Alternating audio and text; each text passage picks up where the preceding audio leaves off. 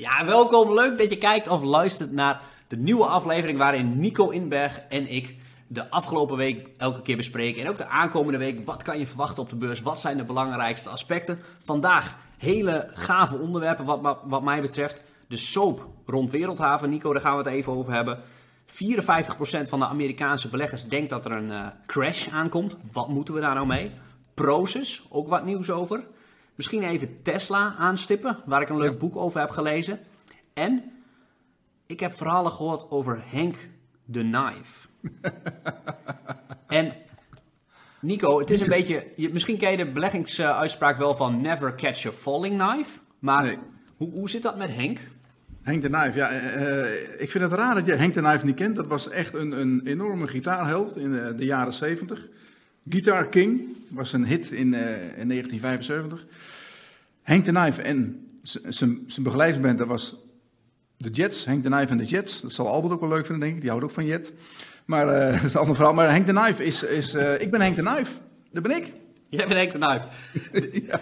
Dit, dit vergt voor mij wat extra uitleg. Kijk, ik, ik doe mee aan het spel De Slimste Belegger. En dat doe ik... Uh, nou ja, ik was vroeger altijd een van de coaches. Maar ja, natuurlijk nu niet meer. Het maakt niet uit. Maar ik vind het wel leuk om, om, om mee te doen. Dat je toch een beetje... Ja, je kan de beurs een beetje bespelen. En het is ook gewoon een competitie. Maar ik sta toevallig in de top 10. En, dus ik zoek nog een goed idee om uh, die, die, die er staan er nog vier voor of vijf weet ik veel, die wil ik inhalen. Maar ik zoek eigenlijk nog een wild idee om er langs te gaan. Want ja, die, die, mensen in de top 10 hebben allemaal een beetje dezelfde posities. Hè? Die zijn waarschijnlijk gisteren allemaal gedraaid naar long. En ja, als iedereen dezelfde positie heeft, dan, dan kom je er nooit langs natuurlijk. Ga je allemaal mee omhoog of omlaag.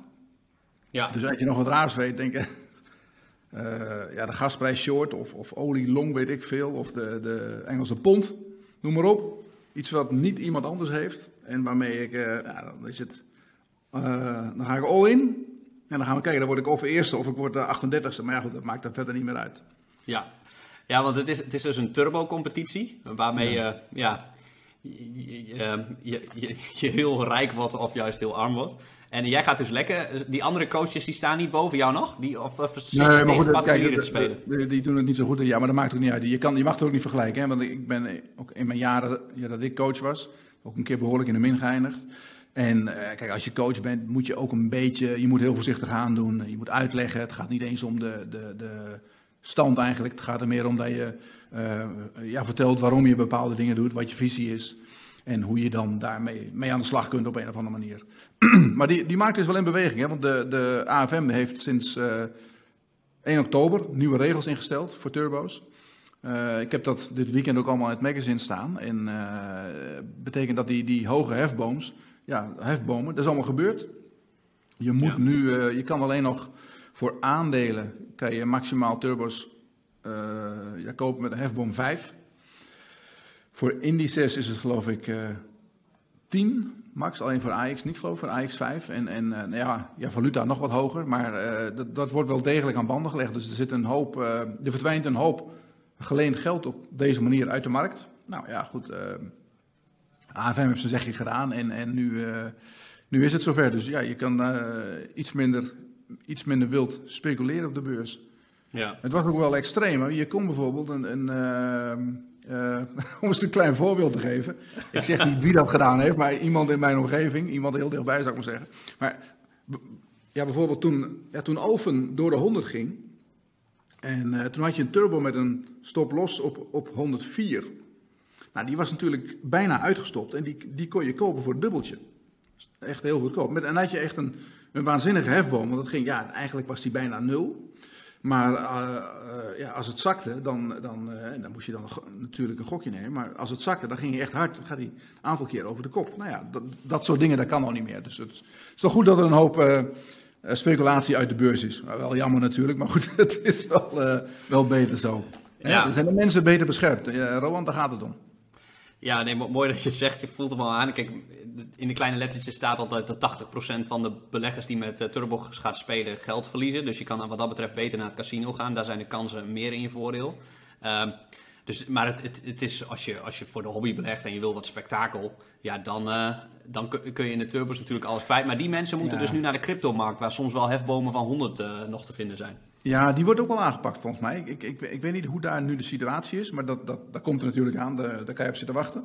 Ja. Um, alleen ja, die markt is zo wild. Die is gewoon ontstaan naast de normale beurs en die gaat, allemaal via andere platformen. Het rare is eigenlijk ook hè, dat, dat, dat bij de normale brokers, bij Bink en de Giro, daar kan je helemaal niks doen met crypto. Dat is eigenlijk best raar. Waarom hebben die dat niet? Daar hebben de mensen hun geld staan. Dan kan je, maar nu moet je, tenminste nu is het al wel ietsje beter natuurlijk, maar als je er een aantal jaren geleden mee begon. Ik weet nog dat ik, dat ik iemand sprak die had, was een, uh, uh, een oude kennis en die had, die had op een gegeven moment, ik ging met die jongen lunchen, die had, uh, ja, zei die, hij zegt tegen mij, ik heb die hele markt gemist, voor die bitcoins. Ik heb er maar 26. ik zei, oké, okay. toen, toen, stond dat ding al 6000 of zo, weet ik veel. Maar die, die vertelde hoe dat, hoe, dat, hoe dat toen ging in die tijd. Dat hij via, van mij een beurs in Slovenië, moest hij een account openen. En uh, nou ja, voordat je daar dan die geld op stort, denk je, ja, in Slovenië, ik kom er ook niet elke dag. Maar uh, ja, dan weet je ook niet hoe, uh, dat is natuurlijk allemaal best wel schimmig. Ja. ja maar goed, ja. nu is dat, die beurzen zijn nu 100% betrouwbaar, heb ik gehoord. Coinbase is een goede belegging. Heb je die ook, Coinbase, of niet? Nee. Wel een goedkoop aandeel, hè? Ja, nou, ik zou, ik zou dan eerder de Binance Coin zelf kopen. Dat je een soort van ja? belegging hebt in, in de Binance-beurs. Omdat die tien keer zo groot is eigenlijk als uh, Coinbase. En ik geloof wel sterk in netwerkeffecten dat de ja. grootste speler daar het meeste krijgt. Maar als je aandelen wil kopen, kun je in die zin alleen bij Coinbase terecht. Ja, nee, ik, ik, ik, zat te kijken, we hebben dat een, een beetje nagerekend. Die stond van mij op een redelijk normale waardering. 14 keer de winst of zo. Dat is natuurlijk wel enorme winsten. Uh, van mij het eerste of tweede kwartaal was dat. Maar die bitcoin, ja, heel veel mensen denken bitcoin is uh, nog een jaartje en dan is het over. Maar goed, die, die, dat, ding, dat ding is uh, springlevend. En niet alleen de bitcoin, maar alles wat erachter zit. Ja, dus uh, daar, zijn we, daar zijn we voorlopig nog niet vanaf. We zijn weer op weg naar nieuwe records. ja, zie je er ook in? Nee, nee, nee. Maar mensen denken dat ik aandeel, aandeelbelegger ben, dat ik daar best wel aversie tegen heb. Maar ja. ik zou bijvoorbeeld mijn geld veel eerder in de bitcoin stoppen dan cash op mijn bankrekening laten staan. Ja. Ik geloof in ieder geval dat het in ieder geval de bitcoin, als je het daarover hebt, even los van de andere crypto's, dat het altijd een betere iets is dan cash en ook een betere vorm dan goud. Ja. Omdat er goud Jij zit nu in een vreemd land, hè? Ja. Je zit nu in een vreemd land. Waarom ben je niet naar El Salvador gegaan? in plaats van naar Portugal. Ja, omdat ik dus geen crypto's heb. Dan, ja. Ben ik gewoon een arme sloeber daar. Daar kan ik nergens afrekenen. ja. Ja. ja. Nee, maar goed, um, we gaan zien of de crypto weer een nieuwe rally gaat maken. Ik, ja. ik stuitte nog wel op een uh, interessant onder, onderzoekje van Allianz, een van de grotere uh, financiële instituten in de wereld. Die zeiden eigenlijk dat 54% van de beleggers in de VS, en ik, in mijn trainingen voel ik dat ook, ook dat sentiment een beetje, mensen verwachten een crash. En nu is dat dus zo dat, dat meer dan de helft van de beleggers dat echt verwachten. Aan de ene kant zou je kunnen zeggen misschien, ja, dat is een dan een self-fulfilling prophecy. Als iedereen dat verwacht en meer en meer mensen gaan mensen eruit en verkopen ze hun aandelen. Maar aan de andere kant zou je kunnen zeggen, ja, we zitten dus nog lang niet op het toppunt van de markt. Want op het toppunt van de markt zou eigenlijk bijna iedereen moeten denken, er komt geen crash aan. Ja. Nico. En dan moet je van mij weten of er, of er een crash komt of niet. Ik wil van jou die glazen bol. ja, kijk, een crash die zie je per definitie niet aankomen. Hè? Want, want uh, het is vaak het onverwachte ervan die ervoor zorgt dat je echt hard omlaag gaat. Omdat iedereen staat op, op het verkeerde been. Dus um, op het moment dat 54% zegt van de, hij komt eraan. En ze gaan er ook op handelen. Dus, dus uh, mensen gaan posities afbouwen. Mensen kopen put-opties. Uh, tuigen allerlei ja, constructies op om eraan aan te verdienen. Ja, dan zit er al heel veel uh, uh, wat ik zeg, tegenkrachten in de markt. Want die mensen moeten op een lager niveau, die gaan de stukken opvangen van jou. Ehm, dus ja, dan zal het misschien wel omlaag gaan, maar niet zo hard. Um, het is wel een beetje de manier waarop we ook omhoog zijn gegaan. Want de aantal nieuwe beleggers wat erbij gekomen is, en die, die de afgelopen jaar, die hebben ervoor gezorgd dat die markt hard omhoog ging. Onder andere, die hebben met name heel veel call-opties gekocht in Amerika via, uh, hoe heet dat, die nieuwe beurs. Robin Hood. Oh ja. Dus, en, en als deze mensen, denken, als, als de massa denkt dat we uh, ook weer de andere kant op gaan, ja, dat kan gebeuren. En ik zou het ook niet zo raar vinden, kijken, een crash zie ik niet 1, 2, 3, 1, 2, 3 gebeuren. Maar we zijn nu natuurlijk wel een beetje gedaald vanaf die 800. Vandaag ligt het wel weer goed, maar we hebben natuurlijk een vervelende week achter de rug.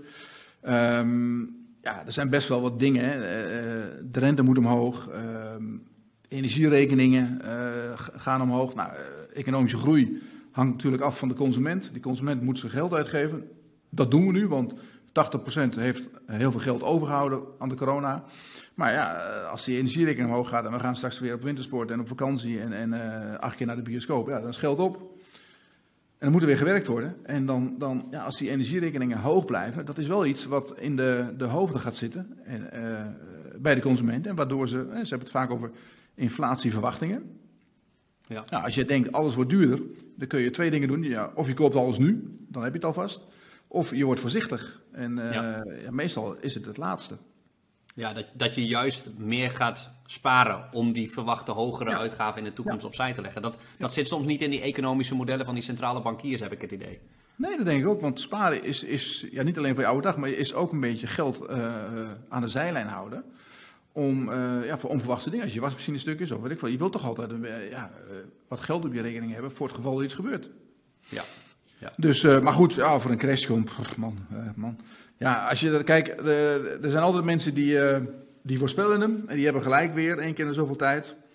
Maar ja, ik zou mezelf daar niet al te veel mee vermoeien. Uiteindelijk gaat het lijntje van linksonder naar rechtsboven op de, op de langere termijn. En ja man, op korte termijn. Moeilijk te zeggen. Het heeft ook geen zin om daar al te veel over na te denken. Je ziet alleen wel, het heeft met ieder individueel te maken. Je moet zorgen dat je een beetje uh, de speculatie binnen de perken houdt. Dat je wat geld aan de zijlijn houdt voor onverwachts tegenval. Ook hè, als, het, als je echt uh, ja, mooie winst hebt. Van winst is nooit iemand failliet gegaan, van winst nemen niet. Dus, en dan, uh, ik zeg altijd, er komen altijd weer nieuwe kansen. En er zijn zoveel, ik zie nog steeds zoveel aandelen waarvan ik denk van, nou, dat is te goedkoop. Of daar zit nog wat aan te komen, of daar moet wat gebeuren. Um, ja, er zijn ook heel veel aandelen heel duur. We hebben ASML gezien, wat, wat behoorlijk is afgekomen. Dus uh, ja, dat zit er ook altijd weer bij. Maar er zijn altijd kansen genoeg. Dat is een mooie aan beleggen. Dankjewel, ja. uh, Henk, Henk de Knife. Henk, ik, ik wil het heel graag met je hebben over Wereldhaven. Wereldhaven uh, ik, ik, hoorde die CEO laatst zeggen: 50% van de aandeelhouders zijn particulieren. Nou, dat is extreem bijzonder eigenlijk, want vaak ja. is het 10%, 20%. Dus uh, een relatief geliefd aandeel onder particulieren. Een vastgoedbedrijf, belegd in uh, eigenlijk, uh, misschien als ik het zo simpel zeg, tweede rangs winkelcentra. Dat zijn ze misschien nu wat aan het hervormen. Ehm, maar ehm, beurskoers kwam van 100 in de financiële crisis en nu geloof ik iets van 14. altijd wel dividend ontvangen. 12. 12 inmiddels. Of, uh, ja, ja ik, ik, Roel Olderman, aanvoerder ja. van de Third Way, uh, die jij goed kent, waar ja. jij al lang mee werkt. Uh, ik, ik had zelf ook de eer om het boek te mogen proeflezen en van feedback te mogen zien. Maar hij schreef er dus een boek over, over de tragedie Wereldhaven. En het lijkt me leuk om daar nog even over te hebben. Omdat de lessen, denk ik, voor beleggers zijn eindeloos. Omdat ik als beleggingstrainer vind ik dat management, je vertrouwt je geld uiteindelijk toe aan een managementteam, is extreem belangrijk. En die hebben soms hele andere belangen. En dat schrijft hij eigenlijk in dat boek. Want de Third Way, voor degenen die dat niet weten, is dus eigenlijk het eerste aandeelhoudersactivisme in Nederland. Zijn eigenlijk een voorloper van Reddit met GameStop. Dat was eigenlijk in Nederland al lang uh, in de vorm van de Third Way. Allerlei uh, financiële media bereikte en probeerde uh, door middel van een simpele rekensom, een simpele idee, eigenlijk de strategie die het nieuwe management van Wereldhaven had, aan te tonen dat dat misschien niet heel slim was en samen te werken aan een nieuwe strategie. Jij bent er eigenlijk vanaf IEX al uh, bij het begin bij betrokken geweest. Um, hoe, kijk jij naar deze hele, ja, ik vind het wel, wel een beetje een soap als je het boek leest. Ja, ja dat is er wel een beetje. Kijk, er zit een hele uh, um, ja, historie aan vooraf. Uh, heeft al twaalf jaar lang op rij hebben ze de, de, de waarde van de vastgoedportefeuille hebben ze uh, elk jaar naar beneden moeten bijstellen. Uh, ja, soms een beetje, soms veel. Hè, maar uh, dat zit echt in een dalende lijn, ook niet zo'n beetje. Nou, je kan je ook, ook wel voorstellen dat dat niet geheel onlogisch is. Ze zijn eigenlijk het spiegelbeeld van Amazon. Van, van alles wat online gebeurt. En nou, we kopen steeds meer online. En we kopen steeds minder in de winkel. En met name kleding heeft het hartstikke moeilijk, omdat dat ook heel veel ja, online gebeurt. Nou, Um, daar zijn zij een beetje de exponent van. Ik, ik, ik, herinner me nog, dat was voor mij al in 2000. 2015 of 16. Toen, hadden ze ook nog een, een, een groot winkelcentrum in Finland. Hadden ze op een of andere manier gekocht in, in, in Helsinki. En moet nagaan, ik schreef dat, moest ik me daarin verdiepen. En denk, ja, dat, hoe heet het, in het, of zo heette dat geloof ik. En dat ging ook helemaal mis. Er zat een bioscoop, die ging failliet. En hadden ze twee hele grote warenhuizen erin, waarvan er eentje failliet ging. Nou, dat, iedere, iedere boerenlul die voelt aan op zijn, kan op zijn klompen aanvoelen. Je moet daar vanaf. Want het heeft ook geen enkele synergie. Hè. Je zit hier, hier in Nederland met een bedrijf en dan heb je winkelcentra in, in Nederland en België. Oké, nou, die, ken je dan. Ze hadden ook in Frankrijk zaten ze, hadden ze ooit overgenomen van, uh, van Unibouw. Ja. Uh, die hadden dat in de maag gesplitst. Maar ja, wat moet je nou met een winkelcentrum in Helsinki? Moet je daar helemaal naartoe? Slaat helemaal nergens op. Dus die hebben ze dan uiteindelijk uh, ja, ook verkocht voor een noodprijs. En uh, ja, dat was. Maar de, de, wat je heel, heel, heel vaak ziet bij het management, dat ze dan. Uh, die zijn vaak te trots om hun fouten toe te geven. Ja. En daar zat toen, uh, hoe heet die man, Dirk Anbeek of Ton Anbeek, ja. uh, zat er. En nou ja, als zij ook ooit de beslissing hebben genomen om iets over te nemen. Hè, je kan dit bijvoorbeeld nu ook zien met, met, met Justy Takeaway. Daar had ik het gisteren over met Albert in ons, in ons webinar. Nou, wat zou die eigenlijk moeten doen om die aandelenkoers op niveau te krijgen? Hij moet dat Amerikaanse deel weer verkopen. Nou, ja. dat kan iedereen bedenken. Maar dat gaat hij niet doen, want hij heeft het net gekocht. Dat gaat hij gewoon niet doen. Dus dat, dat gaat niet gebeuren. Nou, dan, dan gaan ze voor een andere oplossing. En uh, dat heeft de Wereldhaven ook jarenlang gedaan. En uh, nou ja, de markt zat natuurlijk extreem tegen. Dus daar kunnen zij verder ook niet zoveel aan doen. Maar ja, dat is wel een gegeven. En ook dat is iets wat je, wat je kan zien. Je kan overal ja, rapport op vragen, dan kunnen mensen nog zo hard roepen. Er is hier in Nederland ook zo'n retail-expert, die roept ook altijd van stenen, stenen, stenen. Maar ja, dat slaat nergens op. Uh, het is online en het gaat elk jaar meer. Dus, en nu, dat heeft Roel uh, denk ik best wel goed gezien. Nu gaan ze, en dat heeft, is ook een beetje door de, de marktomstandigheden nu ingegeven. Omdat de huizenprijzen nu zo hoog zijn. En uh, uh, de huren zo laag voor winkels, dat nu is het, is het eigenlijk niet zo moeilijk meer. Je kan nu zeggen, nee, je moet er gewoon, je moet er gewoon woningen bouwen. Eigenlijk moet dat hele winkelcentrum eraf en dan moet je een torenflat neerzetten. Maar goed, ja. de, dat is... Dat gaan ze ook niet zo makkelijk doen, want je, je zit natuurlijk ook met een bestemmingsplan. Maar goed, dat is wel iets wat ze gaan doen. En dat had, had Wereldhaven zelf ook wel een klein beetje bedacht. Alleen dan hadden ze weer dat, um, uh, de bouw van die woningen uitbesteed aan, aan Amvest. Ja. Dus daar kregen ze dan wel een fee voor, maar dat, ja, je pakt daar nooit de echte revenue van. Dus dat is, dat is jammer. Het is een, ja, als je kijkt naar het aandeel, het is eigenlijk gewoon een glijdende schaal geweest. Ik weet ook niet wat jij ermee doet met jou, je cursisten. Wat, wat, je gebruikt het om, om zeg maar te, te laten zien als hoe het, hoe het niet moet of hoe, het, uh, ja. hoe je van 100 naar 0 gaat. ja, zo snel mogelijk naar 0. Ja, kijk, een, een, conclusie kan natuurlijk zijn: oh, ze zitten in de verkeerde markt. Ze hebben pech gehad. Die vastgoedmarkt, dat, dat, hebben ze gewoon pech mee gehad met die verschuiving naar online. Maar aan de andere kant, uh, er zijn zoveel particuliere beleggers ingetrapt met de veronderstelling: dit is vastgoed, beursgenoteerd vastgoed. Dat, hoort, dat hoort veilig te zijn. En een goed dividend te betalen. En het is heel simpel: de huurinkomsten uitbetalen als dividend.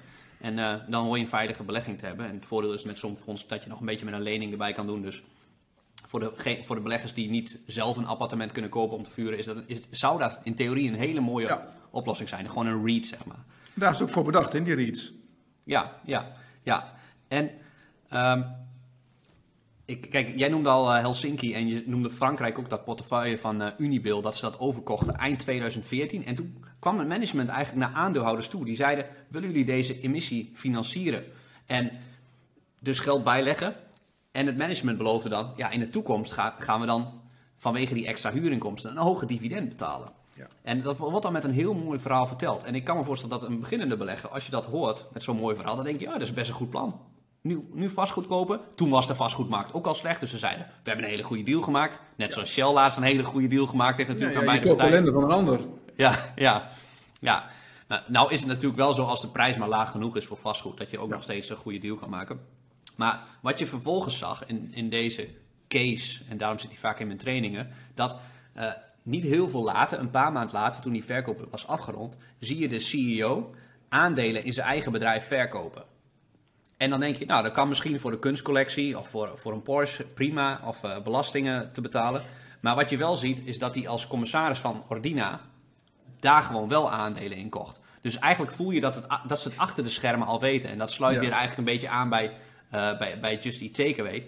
Ja, ik vind gewoon als je een kerel bent, geef je dat toe. Maar als belegger kun je daar natuurlijk niet zoveel mee. Alleen het enige wat je kan doen is ehm, stemmen met je voeten en misschien je aandelen verkopen. Nou, de Third Way heeft daar eigenlijk heel mooi voor gekozen om uh, niet weg te lopen, maar dat gesprek eigenlijk aan te gaan. En daar ook, daar ook voor te gaan via de gangbare paden voor aandeelhouders. En dat, daar ook wel heel veel respect voor. En in dat boek staat eigenlijk ook perfect uitgelegd hoe, de, hoe dat ging tussen het management en die organisatie. En dat, ja, ik, ik vind dat soms wel heel erg opmerkelijk en best wel schandalig, de verhalen die je in dat boek leest. Dus ik, ik raad iedereen aan om dat boek te lezen. En wat... Ja, je, je, kan je natuurlijk wel voorstellen dat het management niet veel zin heeft om met een aantal particuliere beleggers in discussie te gaan. dat, dat, dat, doen ze wel, neem ik aan, uit, uit uh, ja, beleefdheid ook. Um, uh, dus dat, dat zie je ze wel. Alleen, um, ik hoorde ook van, ja, van Roel, die zei dat hij zijn aandelen... Uiteindelijk is hij, is hij, uh, zijn ze uit elkaar gegaan omdat hij zegt, ja, er wordt niet naar ons geluisterd. En hij heeft ook zijn aandelen, niet allemaal, maar hij heeft het meeste verkocht. En uh, bekijkt er nu, nu vanaf de zijkant, ook, niet met wrok of zo, maar gewoon, hij, is gewoon ja, benieuwd hoe het gaat. Hij ziet ook nog wel kansen. Um, maar uh, ja, dat is, het, het, het, het, is en blijft een lastig verhaal om, om uh, als, als uh, activistische aandeelhouder. In, dan moet je, kijken, als je echt een groot hedgefund bent, dan kan je misschien dingen in beweging zetten. Maar met 100 ja. particulieren, hoe goed bedoeld ook, is het heel, is het heel lastig. En het, is wel, het was een, um, een aandeel waar iedereen mee bezig was, want er zaten inderdaad heel veel particulieren in. Dat is, dat is niet altijd een heel goed teken. Hè? Als een, een, een bedrijf heel veel particulieren investeerders heeft. Dat heeft niks met die particulieren te maken. Ja. Maar op een gegeven moment, als een, een bedrijf het goed doet, dan komen de echte investeerders. Dan komen de pensioenfondsen, de verzekeraars. En je hebt het liefst een pensioenfonds of een verzekeraar als aandeelhouder. Want dat zijn mensen die, die lopen niet meteen weg. Uh, die kopen een belang van 3% of 5% en dat houden ze vast. Die moeten natuurlijk invested blijven. En uh, nou, dan moet je wel dingen, die moet je wel tekst en uitleg geven, maar die gaan niet meteen, eh, als er een keertje tegen zit, dat ze meteen uh, aan de telefoon hangen of dat ze zeggen, we verkopen de boel of wat dan ook.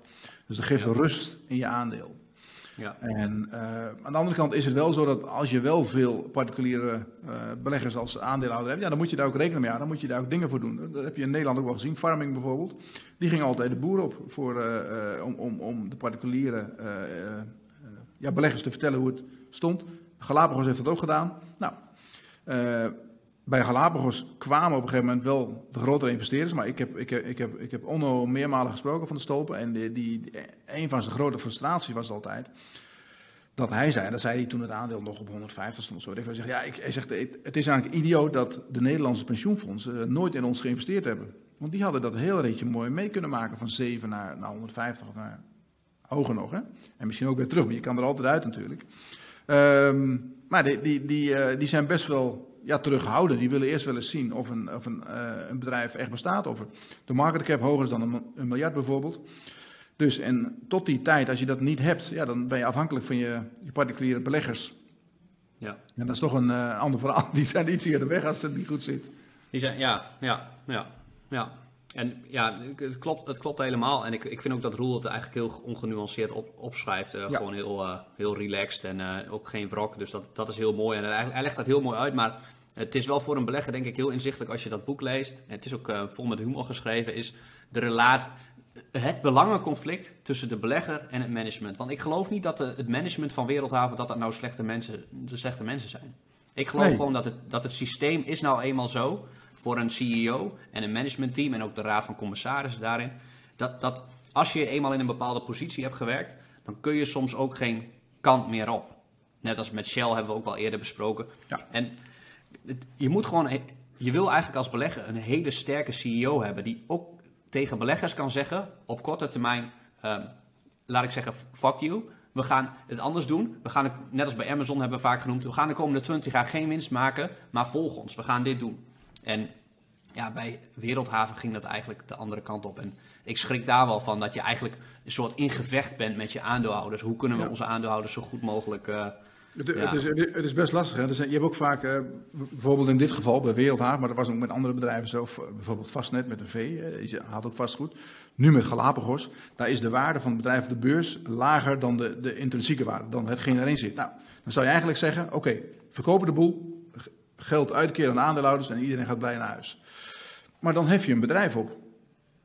Ja. Daar werken ook mensen. Ja. Dus er zijn, er zijn, er zijn ook andere stakeholders. En, en ja, als, als CEO wil je ook niet de boeken ingaan als degene die het bedrijf ophief. Opheeft, ja. zeg ik dat? Dus dat is ook een. dat speelt natuurlijk ook mee. Ze gaan niet. ja, ik bedoel, van mij heeft de Roel dat ook wel gezegd destijds tegen Weelhaven. Verkoop gewoon alles. Als jullie denken dat het zoveel waard is, uh, zet alles te koop, wegwezen. En, en uh, dan krijgt iedereen 25 euro en dan zijn we klaar. Ja. ja. allemaal tientje winst, mooi. Uh, ja, kan iemand anders het doen, maar dat, dat gaan ze natuurlijk ook niet doen.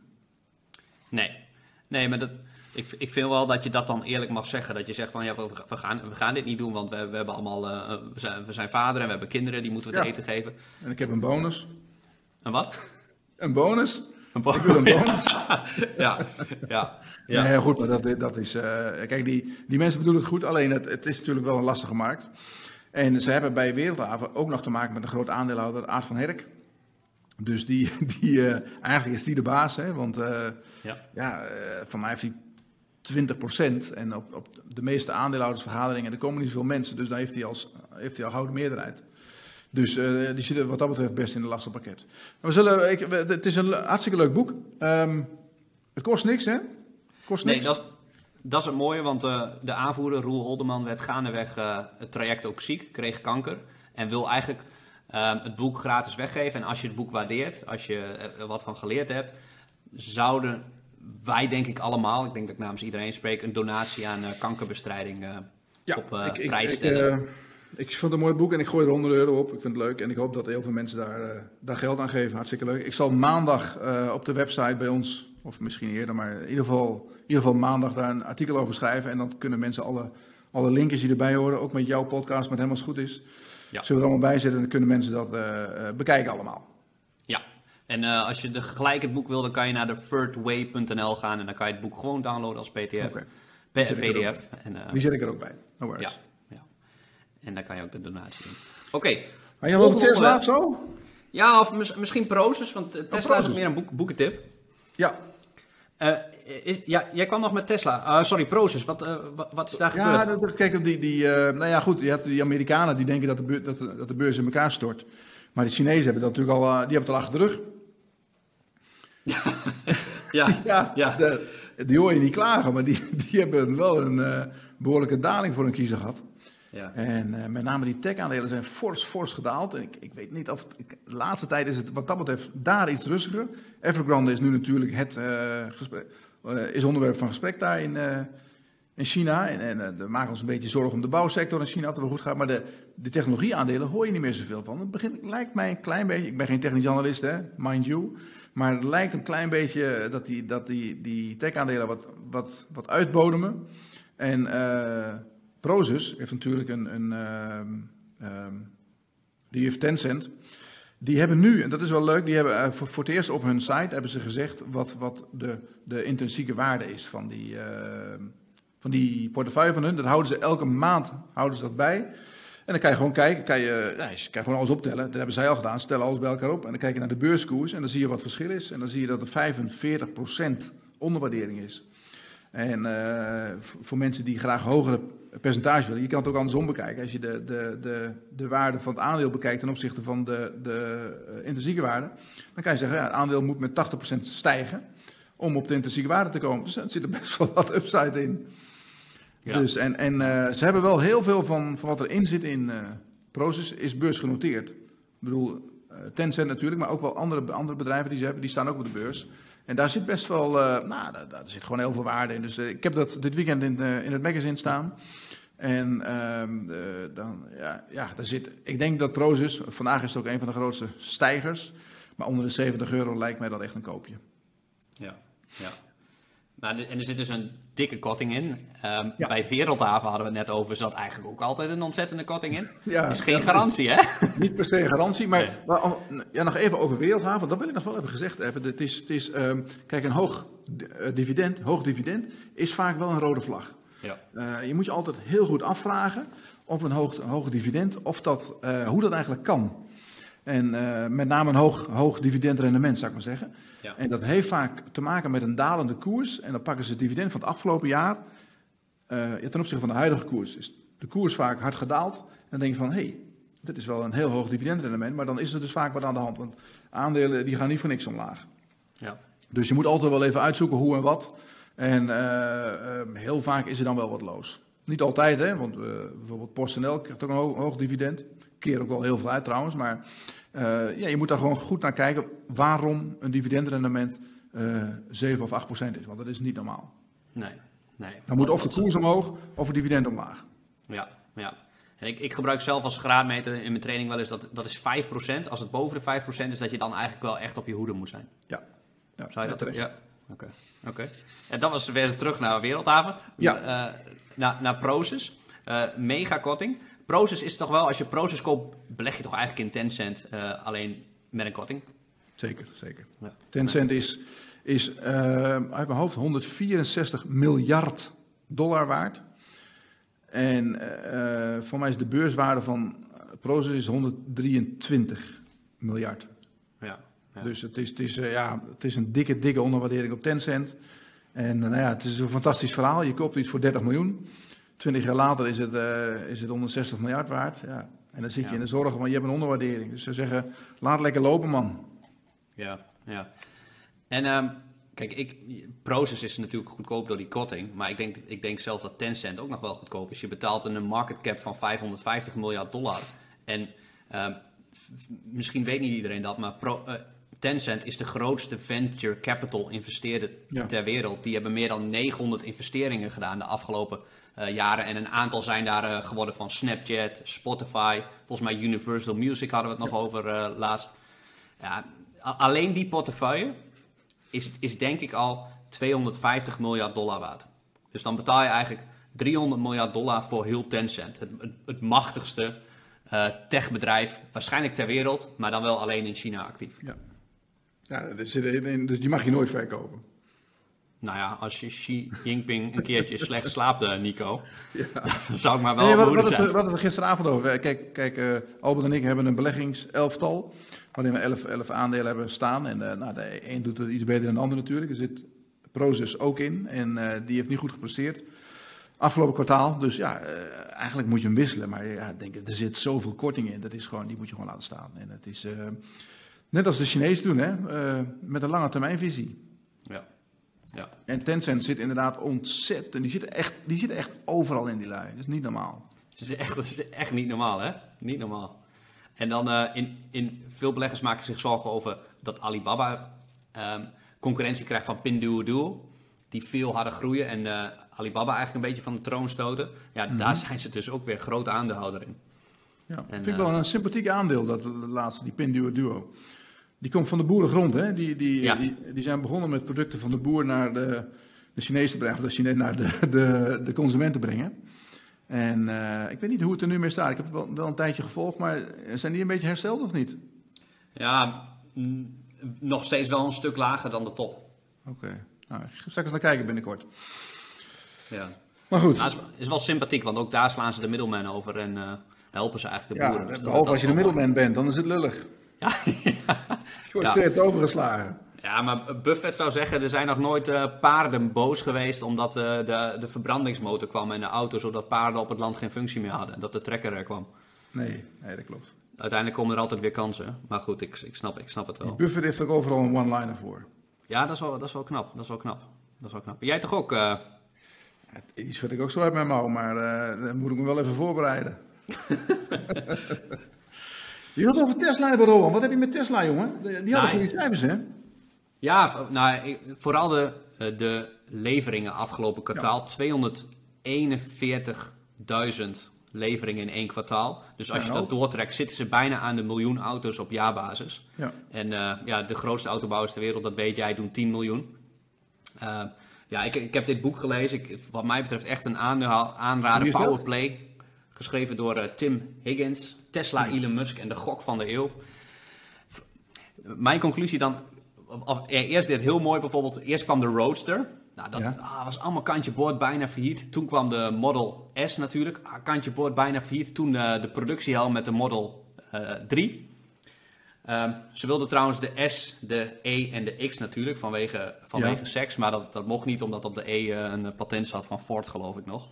Um, maar elke keer gaat het weer goed. En ik denk dat dat wel voor een groot deel te maken heeft met, met de klasse van, uh, van Elon Musk. Dat je zo'n superheld aan het roer hebt. En dat het eerste autobouwbedrijf sinds 50 jaar het gewoon, het gewoon gered heeft. En ze hebben ook wel veel, vaak echt gewoon ook een beetje geluk gehad en heel slim gespeeld.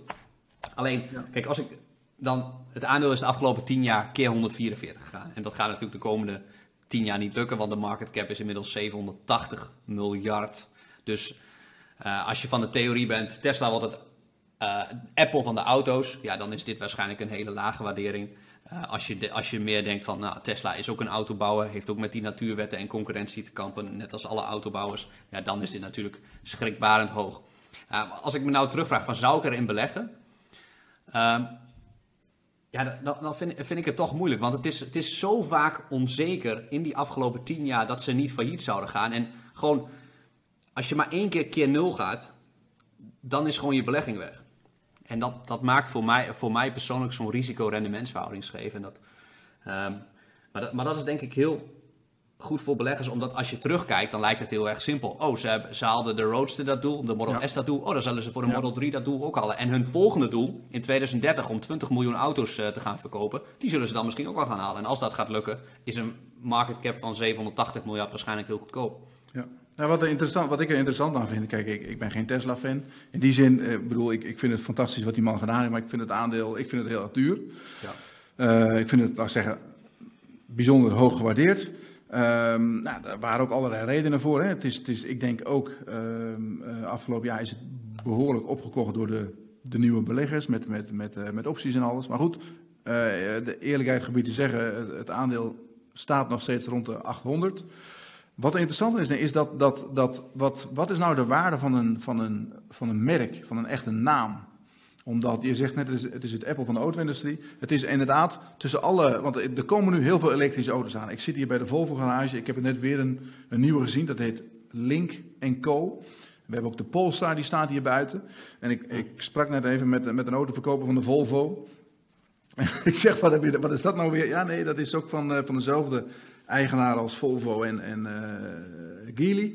En hij zegt, die dingen die, die verkopen weer als warme broodjes. Dus die, die, die kosten 40.000 euro. Dus die, die, ik bedoel maar, alle, alle, er komen heel veel elektrische auto's aan. Dus, dus Tesla is straks een van de vele.